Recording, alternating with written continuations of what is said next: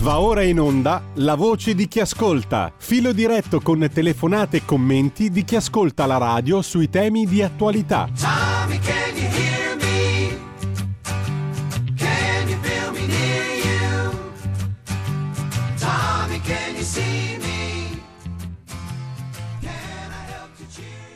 Eccoci qua in diretta senza perdere tempo e eh, aprendo subito le linee. Chi vuole intervenire può farlo a vostra scelta. Se vi stimola di più lo scenario politico italiano con la formazione del governo e con tutti i bla bla bla o le cose di sostanza, dipende dai punti di vista che si vanno affastellando a seconda dell'osservatore e eh, di che cosa si osserva e dall'altra parte invece se vi stimola di più qualsiasi altra notizia, mm, tra quelle che abbiamo letto oggi, tra quelle che avete letto voi, quello di cui volete discutere, ciò che vi sembra prioritario, insomma questa è la rubrica fatta apposta per parlare e per ascoltare, per ascoltare chi parla, per ascoltare anche chi non parla ma di cui leggiamo le opinioni, insomma l'ascolto e la parola, fondamenti di qualsiasi tipo di radio e soprattutto di questa radio fin da quando è nata eh, nel lontano 97 e sono bei 25 anni, un quarto di secolo tondo tondo che abbiamo fatto direi con eh, libertà assolutamente che anche nel nostro nome è del marchio di continuità rispetto alla nostra storia. 02 66 20 35 29 per mandare messaggi anche audio il numero è il eh, 346 6427 756. Ci ricorda un ascoltatore, una frase di Albert Camus, il benessere dell'umanità è sempre l'alibi dei tiranni. Mentre un altro ascoltatore ce l'ha col Veneto o con quelli che in Veneto hanno votato eh, i Fratelli d'Italia e poi si lamentano mm, se non ci sono veneti al governo. Eh, la questione nord-sud, in tema più ampio però, è una questione politica che torna a riproporre con la consueta serietà eh, il settimanale cattolico Tempi, l'abbiamo citato prima, col direttore Emanuele Boffi. Una questione di fondo della politica italiana, uno dei grandi temi storici della politica italiana, la spaccatura tra nord e sud, che oggi ha assunto una dimensione nuova. E non a caso Tempi mh, introduce questo tema che poi è corredato anche da un richiamo a un uh, focus sulla Lombardia. C'è un, un bel inserto, la cifra di un popolo, la Lombardia che lavora, che si può scaricare anche eh, facilmente sul sito di Tempi. E ripropone, dicevamo, il settimanale Ciellino questo, questa questione, introducendola con le parole di Nicola Rossi. Avete letto la sua intervista forse alla verità qualche settimana fa, un paio di settimane fa, da parte di Carlo Cambi che proprio intervistava Rossi sulla questione della flat tax e non solo, ma come libero pensatore economico tra i non moltissimi della Repubblica Italiana, Nicola Rossi dice in sostanza che insomma non è la prima volta che al momento del voto centro-nord e sud prendono strade diverse, non è la prima volta che il voto meridionale pesa sugli equilibri politici nazionali. Il 25 settembre questo tema si è riproposto, ma Anni di politiche assistenziali hanno trasformato il Meridione in un'entità passiva. E il Nord che vota Fratelli d'Italia, cosa sta chiedendo a Giorgia Meloni e a Fratelli d'Italia? Questa è la domanda che si pone Tempi da un punto di vista strutturale e non di polemica politica contingente. Eh, comunque, eh, intanto abbiamo due telefonate 02 66 20 35 29, poi se facciamo in tempo vorrei citarvi il bel pezzo che ci allarga un po' lo sguardo rispetto allo scenario domestico, sulla nuova bussola quotidiana, la nuova bq.it, sulla Polonia che critica l'Unione Europea, il premier Morawiecki, che è stato tanto lodato perché sulla questione ucraina ha preso una linea filo-americana, filo-atlantica di accoglienza degli emigrati dei profughi ucraini, di supporto a Zelensky, eccetera, eccetera, però sull'Unione Europea certo non ha peli sulla lingua il premier polacco e parla del rischio di ricreare un'Europa come bestia transnazionale, è una definizione diremo abbastanza efficace anche se piuttosto pesante secondo qualcuno. Il rischio è che l'Unione Europea sia una bestia transnazionale. Cosa vuol dire? Lo vedremo meglio nell'articolo pregevole sulla nuova bq.it. Intanto però due chiamate. Sentiamo subito. Pronto?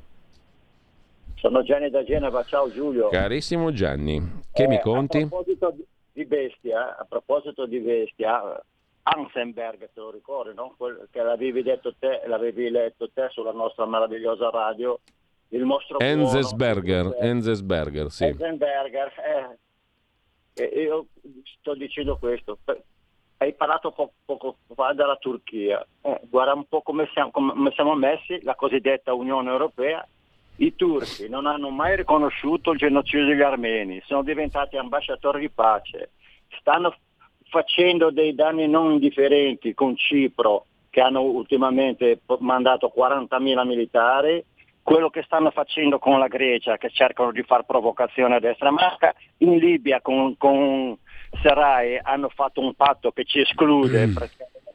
tutto il buono che aveva fatto Enrico Mattei di collaborazione e, e, e, per il bene nostro, diciamo così, del, del, paese Italia, ci stanno estromettendo anche col gas livico e noi stiamo a parlare della Ronzulli, di questi affari qua. Io mi auguro che, che, che, si rinsavisca un po', ma questa Unione Europea così come è stata concepita sin dall'inizio, mm. che è per la distruzione dei popoli, non è per l'economia reale, è per l'individuo. Grazie Gianni, dobbiamo essere sintetici, un minuto bene o male di intervento mediamente con eh, tolleranza varia, comunque 02 66 20 35 29. Pronto? Pronto, buongiorno, buongiorno, sono Mario, chiamo da Varese. Ma io stavo sentendo appunto prima Calenda che chiedeva da Mattarella lì cosa c'è. Questo è l'unico governo forse che mi ricordo io negli ultimi anni che è stato votato da popolo, poi che sia andata su a Meloni piuttosto che la Lega, un po' mi dispiace ma va bene, è andato sul centro-destra, facciamoli lavorare, poi vediamo, se non vanno tra cinque anni. Dico, ma anche questi qui non vogliono proprio mettere la sconfitta, cioè cosa vai a fare la Mattarella? Se i partiti sono il primo a destra, il secondo purtroppo il PD, terzo Sciagura, la, i 5 Stelle e quarto quello lì mi sembra che in base ai numeri sia anche giusto che prenda i ministeri, almeno credo io, però magari mi sbaglio, non è così, non vogliono che ha vinto. Grazie, buona giornata. Grazie a lei, 02 66 20 35 29. E poi c'è un ascoltatore, Marco, che ci pone un bel problema. Come si può fare per eliminare tutto il bla bla bla, la cui inutilità è evidente a tutti. Questo però è un problema direi filosofico, esistenziale, più che una cosa che possiamo risolvere noi. Eh, mentre vi segnalo ancora, ehm, sono rimasto l'ultimo estimatore di Matteo. I più va in tv, più irrita gli ultimi leghisti. Non voto Lega dalle europee, ma Matteo mi è rimasto nel cuore scrive un ascoltatore. E poi si dovrebbe spiegare la differenza tra inflazione e perdita del potere d'acquisto. Le cause sono diverse, il primo è dovuto a tanta moneta, tutti lavorano, nel secondo caso attuale salita dei prezzi per scarsità di beni. I rimedi sono opposti, quindi se sbagli fai più danni. Bellissimo pezzo di jazz, ovvero ciò che abbiamo ascoltato stamani sulla scorta del compleanno, Anita O'Day, il secondo brano That Old Feeling e poi il rapporto Caritas 2022 su povertà ed esclusione sociale in Italia. Ci manda un grafico, un ascoltatore tratto dall'anello debole questa ricerca. I fondi erogati per gli aiuti tra gennaio e giugno del 21 per bollette, luce, acqua e gas e peraltro il, gli aiuti per bollette, luce, gas e acqua sono aumentati dal 50% del totale degli aiuti erogati al 70,5% del totale, già nel 22, cioè in questa parte del 22 finora. Intanto abbiamo uh, due telefonate, 02 66 20 35 29. Pronto? Pronto? Eh, buongiorno, sono Edoardo. Buongiorno Edoardo. Allora, un, una piccola riflessione. Premessa a scanso di equivoci. Sono un estimatore del Sud allora, cerchiamo di mettere le cose a posto. Eh, spero di ricordare bene la data, 472 cade l'impero romano. Unificazione dell'Italia, 1860 e poi si arriva agli anni 70.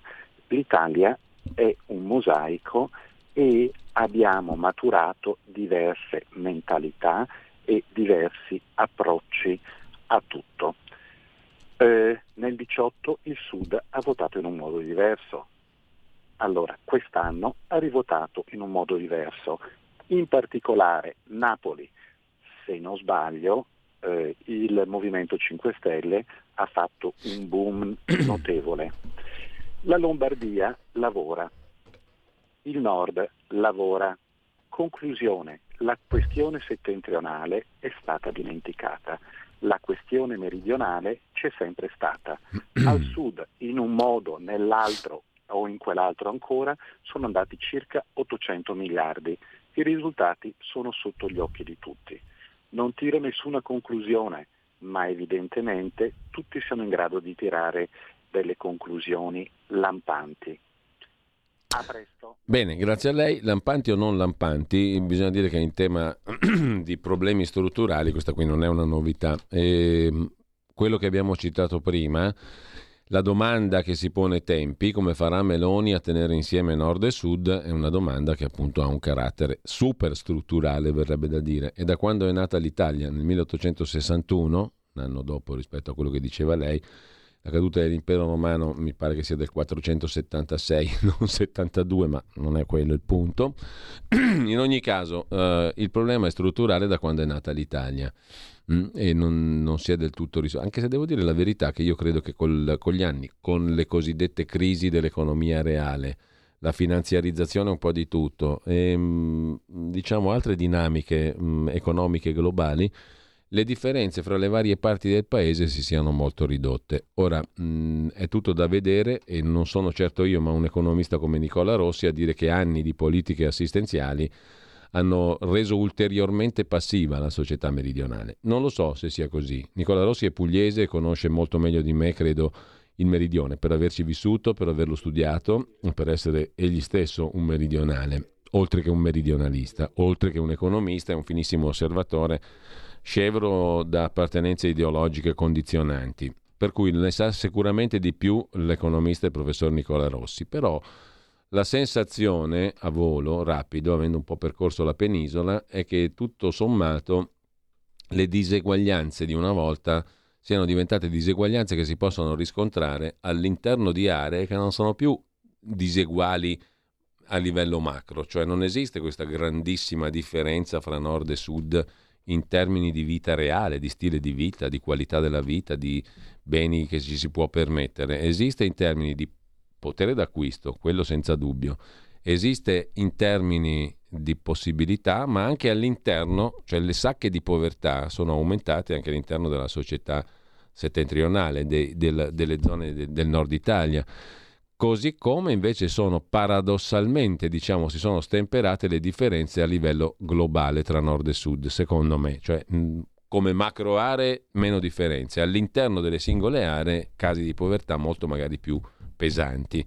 E in espansione al nord. Questa è un po' la fotografia di sintesi, per carità sarà sbagliata, poi dal punto di vista politico invece è stimolante quello che dice il professor Rossi cioè che il meridione, dopo anni e anni di politiche assistenziali, è diventato una realtà passiva, perché poi il vecchio problema era quello di, di, di portare sviluppo, portare economia reale. No? La Casa del Mezzogiorno nasceva per quello. Potremmo aprire un lunghissimo, un ampio dibattito che però deve essere finalizzato a che fare per domani, perché alla fine di questi dibattiti sono pieni gli scaffali delle biblioteche Cosa è servito dibattere e dibattere? Non certo elaborare una linea politica concreta, efficace, credo, finora. Comunque, c'è un'altra telefonata, anzi due, 02 66 20 35 29. Vediamo un po'. Pronto? Ciao direttore, Nando da Pioltello. Quella. Ciao Nando. Io mi ricordo proprio alla fine degli anni Ottanta un giovane opinionista di centrodestra con simpatie monarchiche che partecipava a tutti i talk show di Gianfranco Funari, si chiamava Antonio Tajani. Sicuramente uno di centrodestra da giovane sapeva anche andare controcorrente. Però questo Antonio Tajani negli ultimi 30 anni della sua vita li è passato in Europa a sentirsi dire dagli, dagli europeisti quanto è bello, quanto è bravo, quanto è intelligente ho la sensazione che si sia un po' addomesticato rispetto a quando faceva l'opinionista da Gianfranco Funari. Non lo so, io se fossi Berlusconi vedrei più qualche vecchio democristiano, vecchio stile alla Gianfranco Rotondi al Ministero degli Esteri. Purtroppo non sono Berlusconi, purtroppo Berlusconi è Berlusconi. Allora, ehm, ti saluto Nando, ti ringrazio, c'è un'altra telefonata, credo, e poi abbiamo un audiomessaggio. Pronto? Pronto, ciao, sono Paolo da Verona. Ciao Paolo. Ciao. Ascolta, ma io trovo insomma abbastanza divertente quello che dite, nel senso è tutto giusto sul problema del meridione. Di- divertente in che senso? E adesso te lo dico, mm. divertente mm. nel senso che eh, dite le stesse cose che dicevano nel 1860 e prima per giustificare l'unità italiana.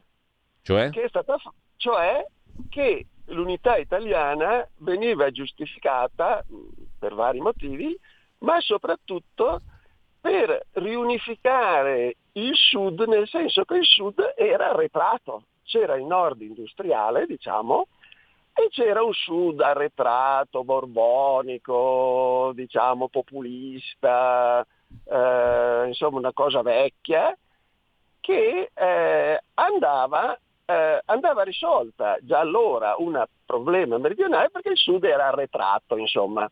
E questa, bisogna capire che l'unità italiana l'ha fatta l'ideologia illuminista massonica della rivoluzione francese che è quella che ci governa ancora oggi, no?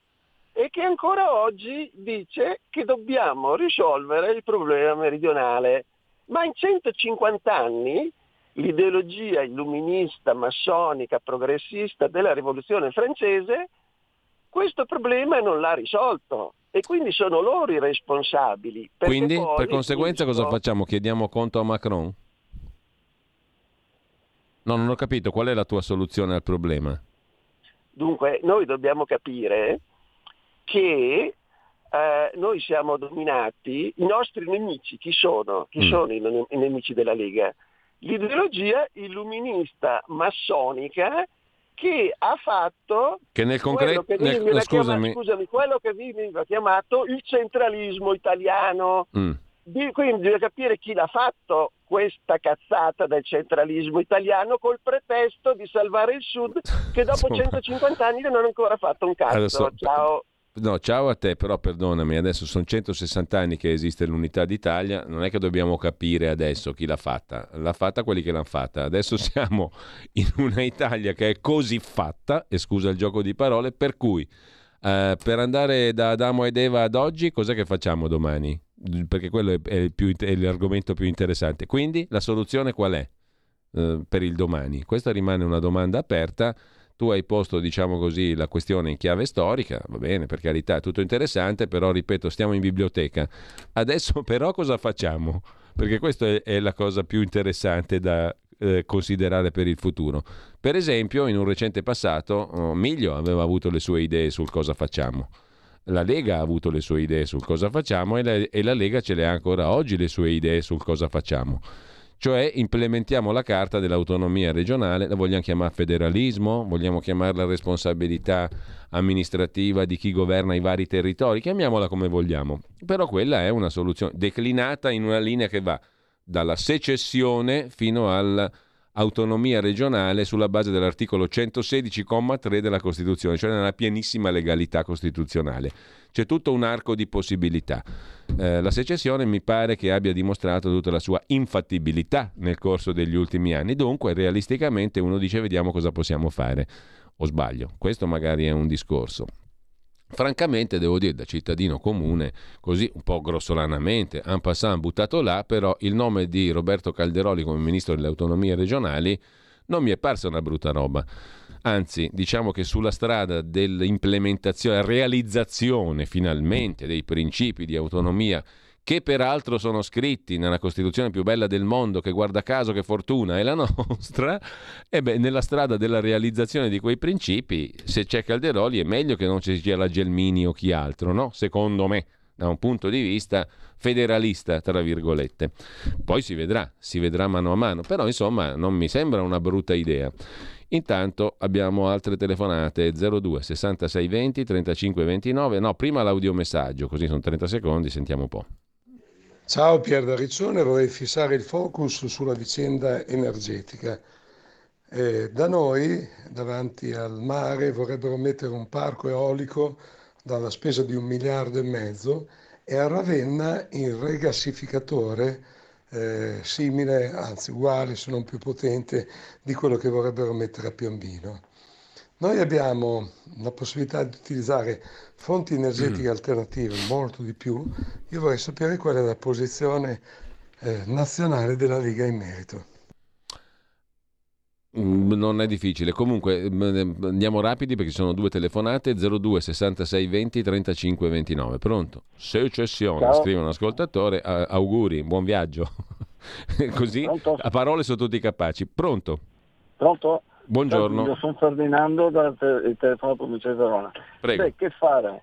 Eh, scusami Giulio, allora eh, qua il problema non è un discorso di che fare, sarebbe molto semplice cosa fare, le soluzioni ce ne sono bizzette, però bisogna anche un po' analizzare il problema.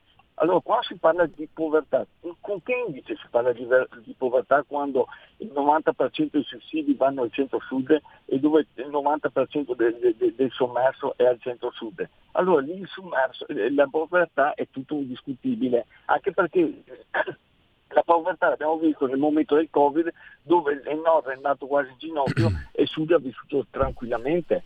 Allora, questo problema è cosa fare? Va bene, tu, gli ascoltatori hanno parlato fino adesso dei 150 anni della storia italiana e non si è risolto niente. Bene, proviamo a risolverla.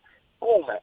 Guarda, cioè, ci sarebbe molto semplice. Intanto eh. cominciamo a togliere i sussidi, perché il sussidio è quello che crea un, un qualcosa che dopo non viene regolarizzato. Bene, portiamo lavoro, cominciamo a regolarizzare, però non si possono eh, accettare ancora i 50 miliardi di costi standard dove eh, una sanità dove ci sono 10 posti letti e 150 primari. Porta pazienza, eh, è un discorso anche perché questo, tutto questo meccanismo va a incidere nel costo del lavoro, eh, le aziende non riescono a stare nel, nel, nel, dentro nel sistema e tutto quello che ne consegue è welfare pesante. Ecco, allora la soluzione, ovvio, bisogna dare una soluzione. Cosa bisogna fare? Bisogna fare. Allora, però, eh, ben per questo che bisogna fare. La soluzione sarebbe quella di togliere i sussidi, di creare il lavoro, dare certezze e metterle nelle stesse identiche condizioni del nord. Domanda, ma non si vuole fare? Ai ai ai ai. Sai perché? Perché la, purtroppo eh, è bello vivere ne, nella falsa povertà, perché quando tu prendi sussidi su sussidi su sussidi e dopo fai primo, secondo, terzo, quarto lavoro in nero, la vita è bella, sai. Perché sai cosa che ti gestisci? Anche il tempo. Cosa che noi purtroppo qua facciamo 28 ore su 24 e non abbiamo neanche il tempo di, di, di dare un bacio alla nostra persona più amata, che può essere la mamma, la figlia, eccetera. Due stipendi, i nostri figli che dicono che non hanno voglia di lavorare, quando si approcciano al lavoro, sai quanti sono i stipendi? Beh, sono tutto giusto, perfetto, però io ti dico una cosa, adesso lasciando perdere i 160 anni di storia, che sono una storia che abbiamo alle spalle, però questa storia pesa, ci ha condotto fino a qui, non è che tu le puoi cancellare con un tratto di penna, no? fai riferimento a una realtà che esiste. Hai gli strumenti per cercare di modificarla, di andare nella direzione che dicevi tu, della, o che dice lo stesso professor Rossi che abbiamo citato prima, cioè fine dell'assistenzialismo, quello è l'obiettivo finale eh, e introduzione di principi di responsabilità, di buona amministrazione, di vicinanza fra amministrati e amministratori, tutti quei bei sani principi che possiamo riassumere nella parola federalismo, per capirci, no? Eh, e che te, peraltro sono pienamente scritti ormai nella Costituzione. Per cui se si intraprende il percorso dell'autonomia regionale, come delineata, se ve lo volete leggere non ve lo leggo io perché diventa noioso, ma dagli articoli eh, 114 fino al 119 della Costituzione italiana, c'è percor- la riforma che fu fatta nel 2001, tra l'altro dal centro-sinistra, no? e che beh, sulla base di quella stiamo intraprendendo la strada dell'autonomia regionale, non di altro. Hm? Anche questo ha un suo significato, o dovrebbe averlo in un paese mediamente normale cosa che si tenta in tutti i modi di evitare, no? con le polemiche sul fascismo di ritorno, su tutte quelle fesserie lì, beh, invece di discutere di temi più concreti.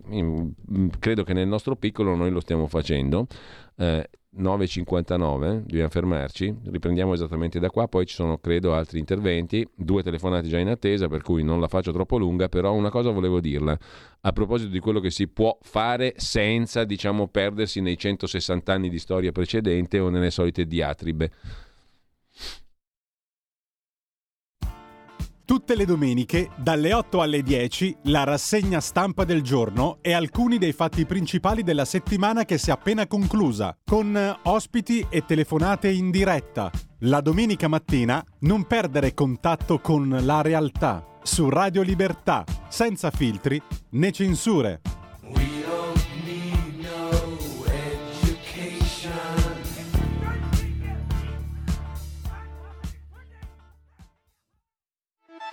Stai ascoltando Radio Libertà, la tua voce libera, senza filtri né censure, la tua radio.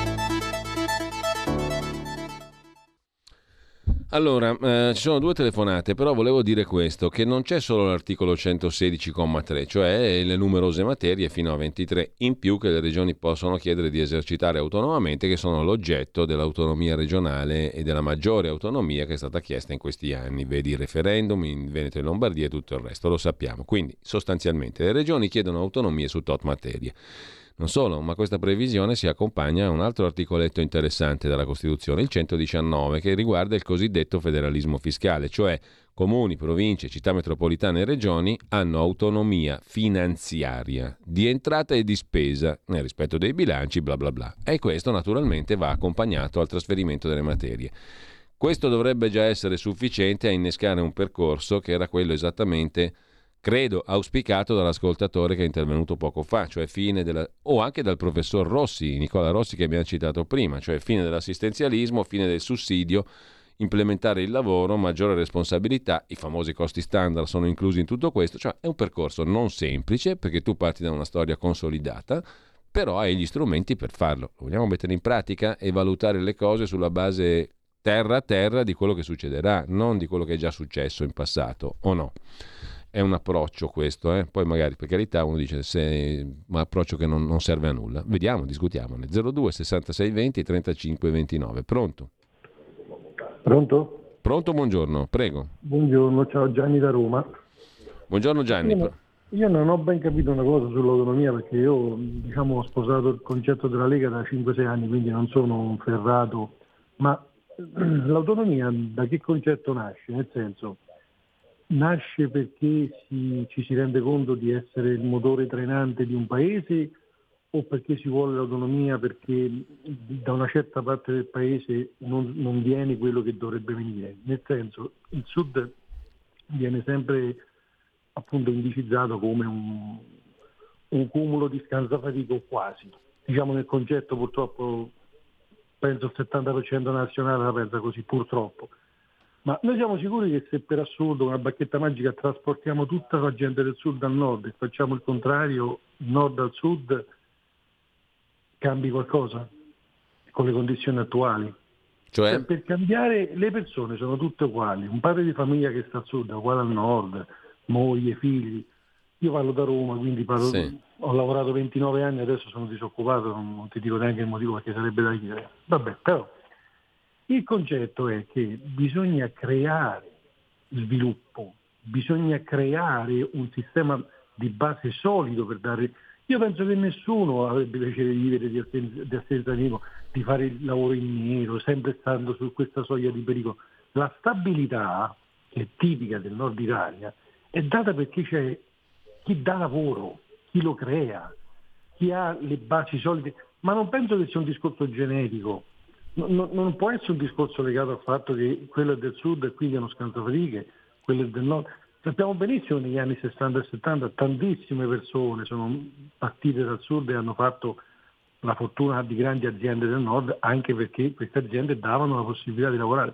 Allora il concetto di base è questo, perché al sud non si crea questo, que- questo principio di attività lavorativa, questo, questa Ecco, imprenditoria? e lei che, rispo- che risposta si dà a questa stessa domanda? Ma il, il problema, io penso che alla luce di tutto ci sia il problema viscerale che purtroppo eh, tu dicevi giustamente non andiamo troppo indietro nel tempo, però per questo discorso bisogna andarci perché il Sud è sempre stato un, un popolo che ha vissuto di non, non del terziario, diciamo del- di un'economia diciamo, agricola.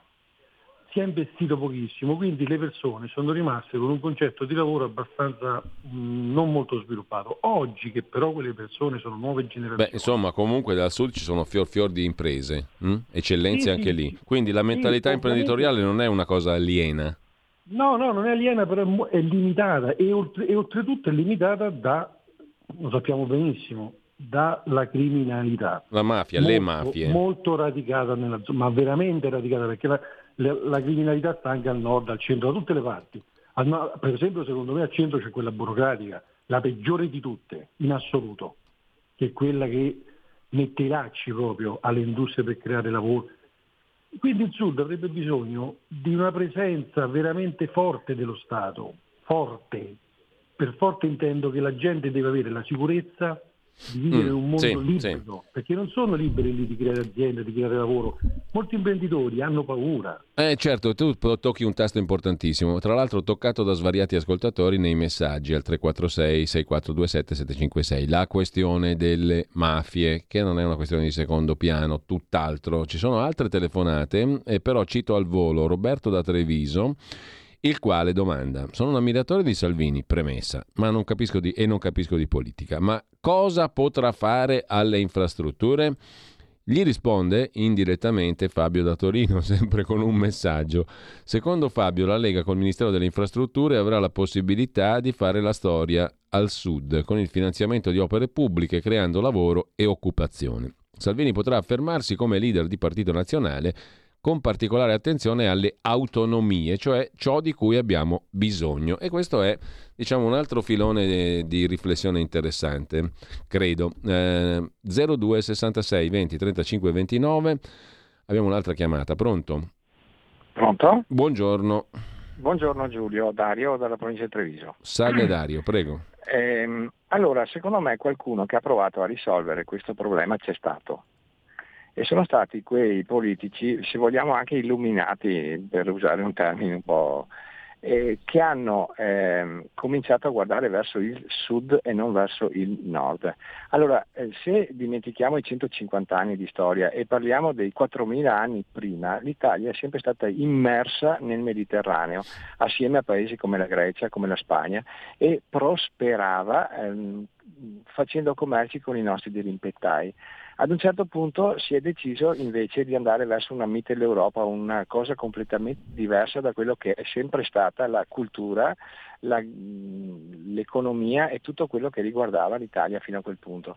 Una parte dell'Italia ci è riuscita, si è sentita magari anche più vicina a certe dinamiche, una parte del, dell'Italia è rimasta esclusa da questa scelta che è stata fatta in un, in un certo senso. Le grandi imprese, le grandi... ma dove sono finite le grandi imprese? Tutta la gente che migrava dal sud per venire al nord, eh, quelle grandi imprese mh, praticamente non ci sono più.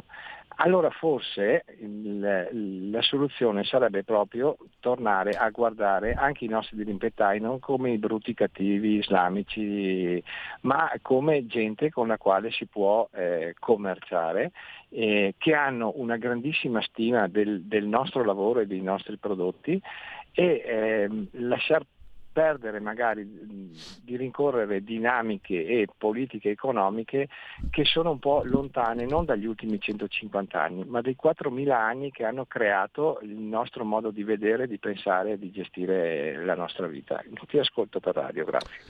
Bene, interessante quello che dici, così come è interessante anche quello che scrive un ascoltatore Francesco da Varese. Sarebbe bello aprire un dibattito nord-sud, problemi comuni per superare la crisi con i bravissimi bolognesi Tognetti, Danna, politici come Bagnai, Borghi Samonà. Una volta a settimana sarebbe interessante. Eh, lo è, non che sarebbe, sarebbe anche sarebbe. Uso anche il condizionale. Potremmo veramente farla una trasmissione di questo tipo perché è una palestra utilissima per il confronto e anche per trovare magari qualche idea, qualche soluzione. La soluzione sarebbe la secessione, scrive un ascoltatore. Eh, l'autonomia, almeno quello è il minimo sindacale. La cosa buona di questo governo è Calderoli, ministro degli affari regionali. Ci sono e ci saranno sempre due Italie. Secondo me ce ne sono molte più di due. Però questo, come ha abbozzato, appunto, preso in giro anche tra l'altro da qualcuno il neo presidente della Camera Fontana, non è un male. La diversità, le diversità non sono un male, anzi sono un qualcosa in più. Anzi, a proposito di grandi imprese, diceva prima un ascoltatore che ha chiamato poco fa, Forse non è più l'epoca delle grandi imprese, però di tante imprese diffuse eh, e in relazione alle diversità da sfruttare nel territorio, forse sì, questo andrebbe ripensato. Così hai anche un'autonomia regionale che ti fa capire cosa significa avere l'autonomia regionale e puntare sulle ricchezze del territorio. Magari non imprese mastodontiche da decine, da migliaia o decine di migliaia di dipendenti, ma attività diffuse che facciano leva sulle peculiarità, sulle caratteristiche, sulle cose buone dei vari territori.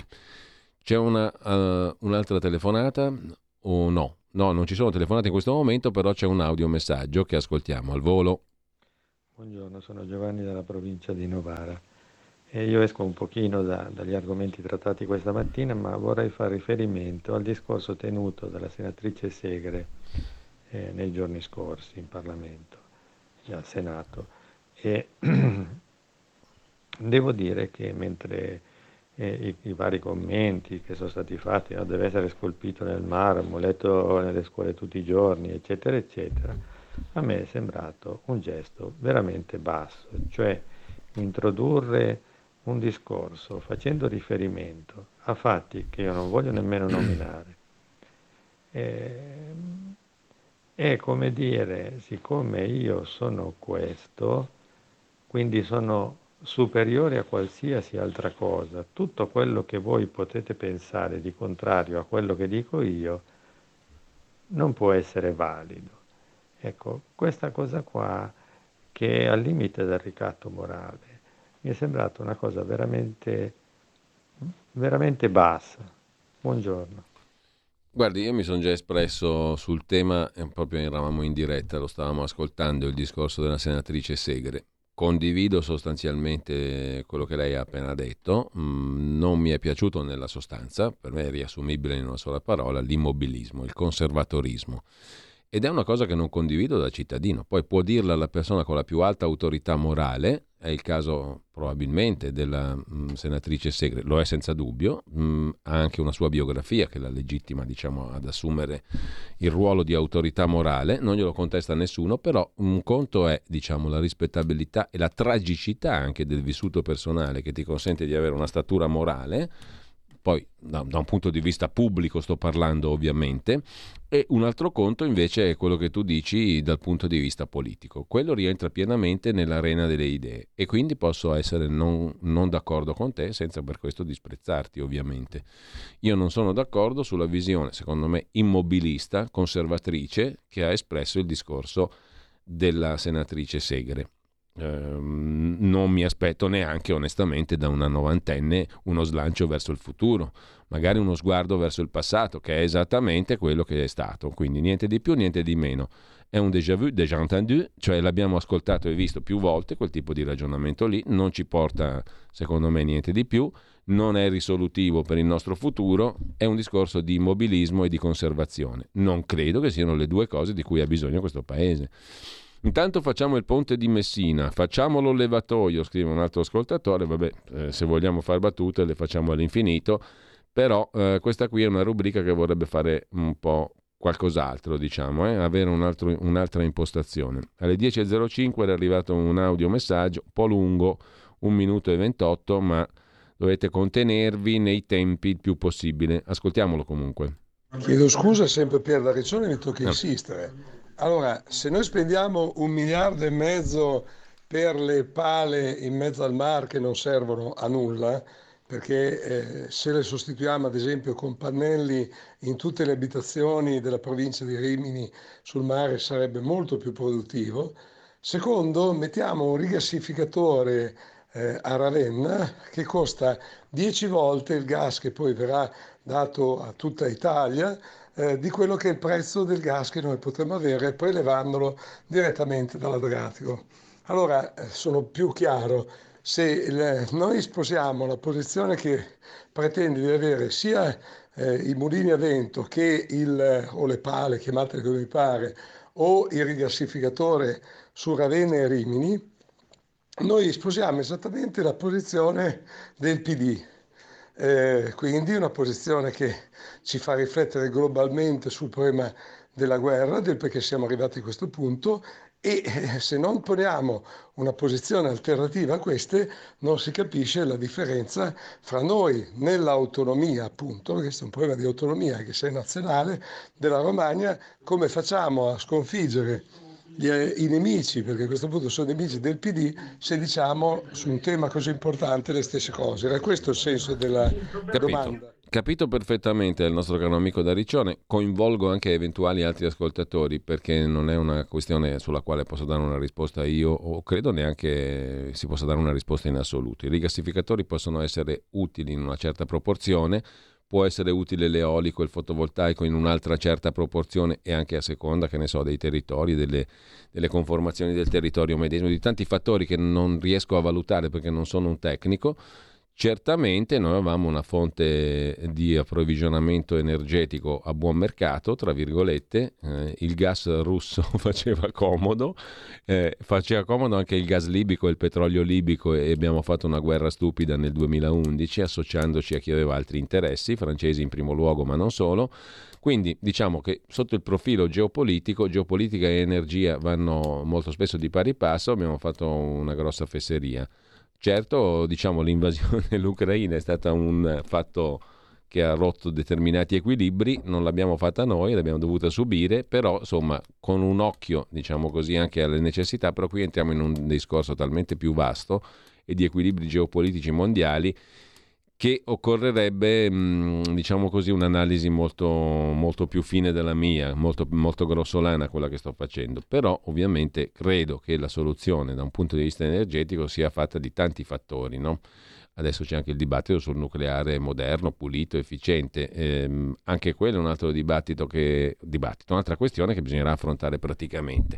Insomma, sono tante le cose. Le fonti possono essere diverse, molteplici. Certo, mh, mm, rinunciare al gas adesso è una botta e molti analisti infatti prevedono che la botta non sarà tanto solo quest'inverno, ma quanto in futuro perché nel breve, peri- nel breve, futuro, nel giro dell'inverno, non questo, quello dopo, quello del 23-24, insomma.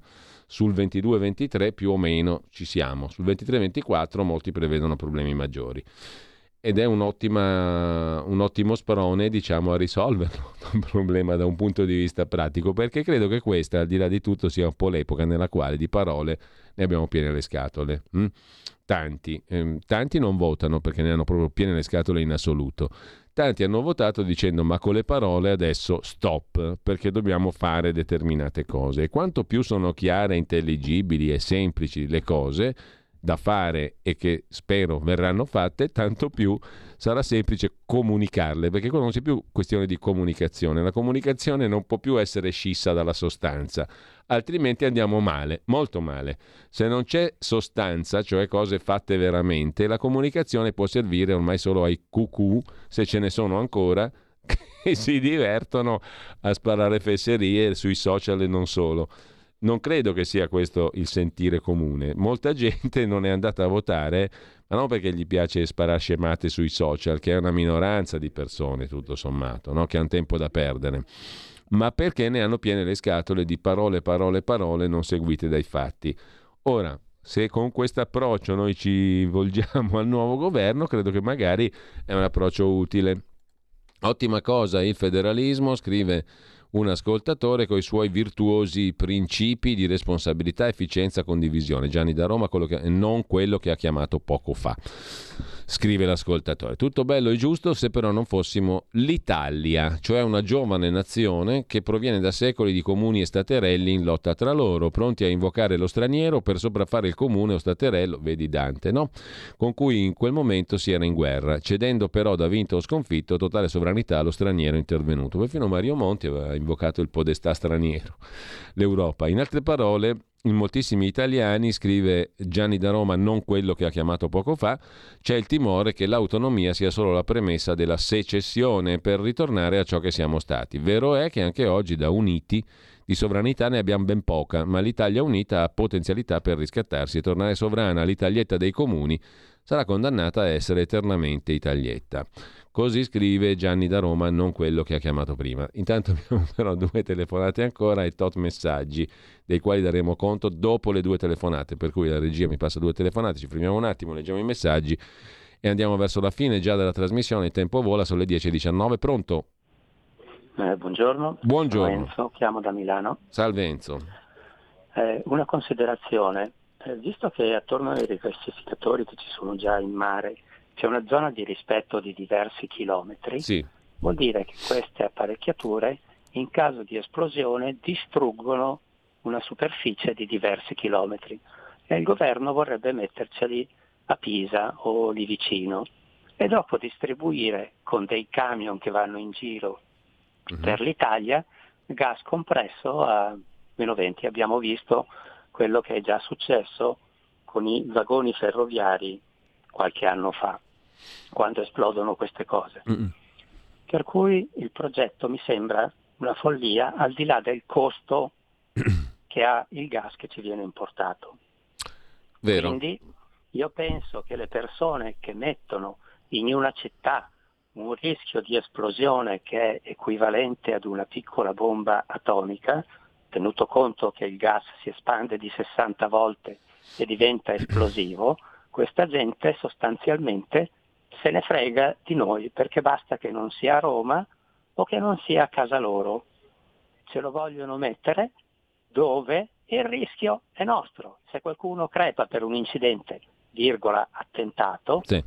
Russia, Stati Uniti, eh, cose rosse, cose nere, tutte queste robe qui, lì c'è una strage. Chiaro, adesso chiarissimo il discorso, io ho detto vero, non so se sia vero in assoluto, quanto sia vero, perché tecnicamente, ripeto, qua bisogna essere anche dei tecnici e io non lo sono, però certamente il tuo ragionamento fila e come. Eh, Paolo da Marsala um, ci scrive, se si fosse dato retta ai consigli illuminati del professor Miglio, non saremmo ridotti così male, scrive Paolo da Marsala, profonda Sicilia. Intanto c'è un'altra telefonata, pronto? Sì, pronto, salve, sono Fabrizio di Sabio Chiese. Ciao Fabrizio. Sì, ciao. Allora, discorsi del Sud ne facciamo penso da sempre, no? Eh, molto difficili, sono molto difficili perché ovviamente dopo tantissimi anni abbiamo sempre questi problemi che eh, si ripercuotono tutti gli anni uguali. Allora io partirei da una premessa. Io sto pensando alla Spagna quando uscite dal franchismo. La Spagna era un paese chiuso, nessuno ci andava per turismo, se non qualche raro inglese ma però praticamente non aveva sviluppato niente. La Spagna in pochi anni, da quando hanno fatto i mondiali a Barcellona così nell'82, comincia a farsi conoscere dappertutto. Mm e hanno delle isole abbastanza belle ma non le metto vicino a quelle italiane né per bellezze architettoniche né per bellezze naturalistiche, però loro riescono a partire con questo turismo. A me è capitato di andarci due volte, sì. abbastanza deluso dal posto, però devo dire che migliaia, migliaia e migliaia, centinaia di migliaia di turisti russi, allora, ma poi inglesi, irlandesi, tutti quelli del nord Europa vanno in Spagna. Allora io vorrei partendo da questo punto, dire ma se loro sono riusciti in 30 anni, 30-35 mm. anni, avere uno sviluppo del genere, con posti meno belli del nostro sud. Non si poteva, non si può andare a vedere come hanno sviluppato loro la loro economia turistica, invece di stare qui sempre a girare intorno al problema. Questo vale anche per l'agricoltura. Loro sono partiti dal niente ad esportare arance in tutto il mondo. Come mai loro riescono a farlo anche in mesi dove in Italia non si può? Hanno sviluppato questa agricoltura efficiente e noi non andiamo a vedere cosa hanno fatto. Tante volte muoviamoci, andiamo a vedere cosa fanno gli altri dove sono migliorati invece di stare qui sempre a dire eh, ma come mai, come mai. Attenzione rendete... poi Fabrizio che la Spagna Scusami Fabrizio, la Spagna oltretutto è un paese molto più federale del nostro di fatto, no? anche se nessuno magari associa il federalismo alla Spagna, però di fatto è un paese, Fabrizio ha riappeso, mm, volevo interloquire ma fa niente, il concetto è quello lì, la Spagna è molto più federale di fatto di quanto non sia l'Italia, le autonomie, le, le comunidades autonome spagnole sono molto più autonome delle nostre regioni su moltissime cose. Detto questo, poi tra l'altro turismo, tu dici il turismo, secondo me è questione anche di mentalità e di servizi, cioè l'Italia è troppo arretrata da un punto di vista dei servizi legati a quello che dovrebbe essere un bene fondamentale da sfruttare economicamente, cioè le bellezze dei luoghi, quindi il turismo, e, eh, però c'è una, una tendenza, diciamo così, alla furberia, questa sì, tipicamente italica, e che unisce la, la, penisola da nord a sud, eh, sia ben chiaro. Quindi una sorta di furberia, di approfittamento del fatto che tu comunque stai in un paese che viene visitato per forza, no? il Grand Tour esiste da quando esiste praticamente l'Europa, il Grand Tour in Italia. E non a caso sarebbe anche utile andarsi a rileggere, mh, quello sì, i resoconti storici di tanti che sono venuti in Italia, hanno notato le straordinarie bellezze ma anche la straordinaria furbizia e a volte anche il crimine dei soggetti che incontravano. Adesso io non sto dicendo il crimine, che pure esiste anche oggi, per carità, però la mancanza di servizi e di una cultura dei servizi da offrire a chi arriva, quello sì, questo credo che sia una cosa che accomuna il nord e il sud del paese. Purtroppo, rendendo la nostra offerta turistica, secondo me, pessima sotto il profilo della comparazione con altri paesi civili ed europei, che hanno magari molte meno bellezze ma molta più capacità di offrire servizi all'altezza del 2022. In Italia no, da nord a sud. E questo non è una cosa da poco. Quindi tanta retorica, bla bla bla, appunto, ma poi da un punto di vista pratico mi approfitto del turista e i servizi sono pessimi, in larga parte. Non sempre, però in larga parte sì. E non c'è questa cultura che è sia pubblica che privata, cioè non c'è da parte del regolatore pubblico e non c'è da parte dell'operatore privato, cioè del cittadino imprenditore, mettiamola così, del settore. C'è spazio per le ultime due telefonate perché poi dobbiamo anche dar conto di tot messaggi. Pronto? Pronto? Pronto, buongiorno. Buongiorno, sono Giovanni da Bergamo. Prego Giovanni. Eh, il, il, problema è che secondo me eh, all'inizio hai detto come mai la gente, tutti del nord roba del genere, hanno votato per la Meloni. Scusate un attimo, mm. il sud, lo Stato a sud, lo Stato, lo Stato è assente chi comanda al sud, l'avete detto, qualcuno l'ha detto, purtroppo c'è... Le mafie. Mm. Le mafie, ci sono le mafie. Cosa ha chiesto la gente? Non solo del nord, ma anche del sud e del centro. Stato, fai una bella revisione, mettiti a fare lo Stato anche al sud, probabilmente se lo Stato fa qualcosa anche al sud, le mafie verrebbero un attimino ripulite e probabilmente si toglierebbe questa cappa che c'è sull'Italia, che non l'ha mai tolto a nessuno. Buon lavoro. Grazie, è l'ultima telefonata, pronto? Pronto? Buongiorno. Crema.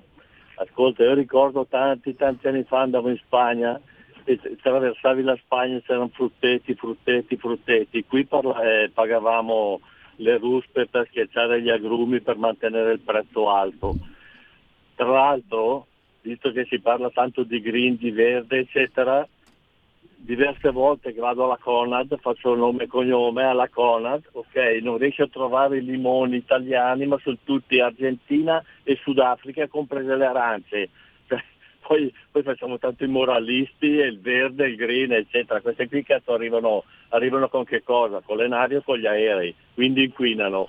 Ciao, grazie Giulio, ciao. Ti saluto, 10.27, Mo- Rachele, molti si dimenticano di quante aziende anche grandi siano andate al sud dopo un certo tempo costrette a chiudere, vi cito i messaggi in successione. Maurizio, l'attentato al ponte di Crimea evidenzia la vulnerabilità di certe strutture. Ponte di Messina no, grazie, scrive Maurizio. Canzone degli anni 70, un altro ascoltatore. E allora dai, allora dai, le cose giuste tu le sai, dimmi perché non le fai. Ubaldo, secondo il mio modesto avviso, finché al sud non impareranno ad andare a scuola, resterà sempre sullo stesso carattere l'ignoranza, quindi nella retratezza delle proprie inferiori facoltà intellettuali, perciò non riusciranno mai a risalire la china. Ubaldo, se volevi scherzare, ti è riuscito male questo messaggio. Siamo pieni di cucù, scrive Lorenzo. Guarda quanti voti hanno preso, eccetera, eccetera. Non diciamo chi. Simone dal Friuli, eh, mandi, mandi anche a te Simone. Io dico quasi tutti, nordisti, sudisti, centristi, una volta nella vita sono stati in Trentino Alto Adige, hanno potuto constatare come funziona quasi tutto, trasporti, sanità, scuole, perché sono regione ma soprattutto province autonome i soldi rimangono sul territorio responsabilizzando gli amministratori. Alexandre Dumas, ci ricorda Antonino Danna, scrisse di Napoli, ho sentito un Lazzaro in chiesa pregare Dio di raccomandarlo a San Gennaro per farlo vincere all'otto. Non vogliamo scomodare Benedetto Croce, un paradiso abitato da diavoli, eccetera. Salve, io a Malaga ci vivo da 25 anni, ho vissuto tutto questo racconto, scrive Davis. E ancora Ermanno, oltre a Retratezza Italia per Turismo che condivido, segnalo in Liguria Esempio, comprare un buco di garage 100.000 euro. Di cosa stiamo parlando? Eh, ombretta, giusto prendere esempio da chi ha qualcosa da insegnarci, guardiamo anche alla giovane Croazia, mare stupendo, servizi all'altezza, prezzi ancora relativamente contenuti, pochissima delinquenza, sicurezza totale. Ancora un messaggio, vero quel che dice l'ascoltatore della Spagna, ma laggiù i prezzi sono la metà, ristoranti, negozi, alberghi, inutile se diamo i quattro in famiglia con stipendi italiani dove vado. Eh, tra l'altro prezzi enormi, eh. anche in giro per tutta l'Italia prezzi enormi rispetto alla mancanza di servizi di cui sopra. Mariella da Colico, nella provincia di Almeria, spiagge libere, Spagna, tenute pulite, docce gratis anche per handicappati, bagnino per il pronto soccorso. E qui parliamo dei servizi, giusto appunto, i territori una volta deserti che ora sono chilometri di serre. Ecco la Spagna. Può approfondire Raimondo da Padova l'idea dei militanti come inviati di Radio Libertà sui territori, come collaborare. Porca miseria, Raimondo, da anni io ho provato su questo tasto, ci, ci riusciremo. Intanto, buona prosecuzione di ascolto tra voi, eh, tra voi, con voi tra poco, Pierluigi Pellegrin. Gli ospiti li abbiamo detti prima, i temi sono economici e non solo. Si parla anche di Vitaliano Trevisan, se non lo conoscete state all'ascolto perché è interessante. Buon ascolto, buona mattina, buona Radio Libertà. Avete ascoltato la voce di chi ascolta.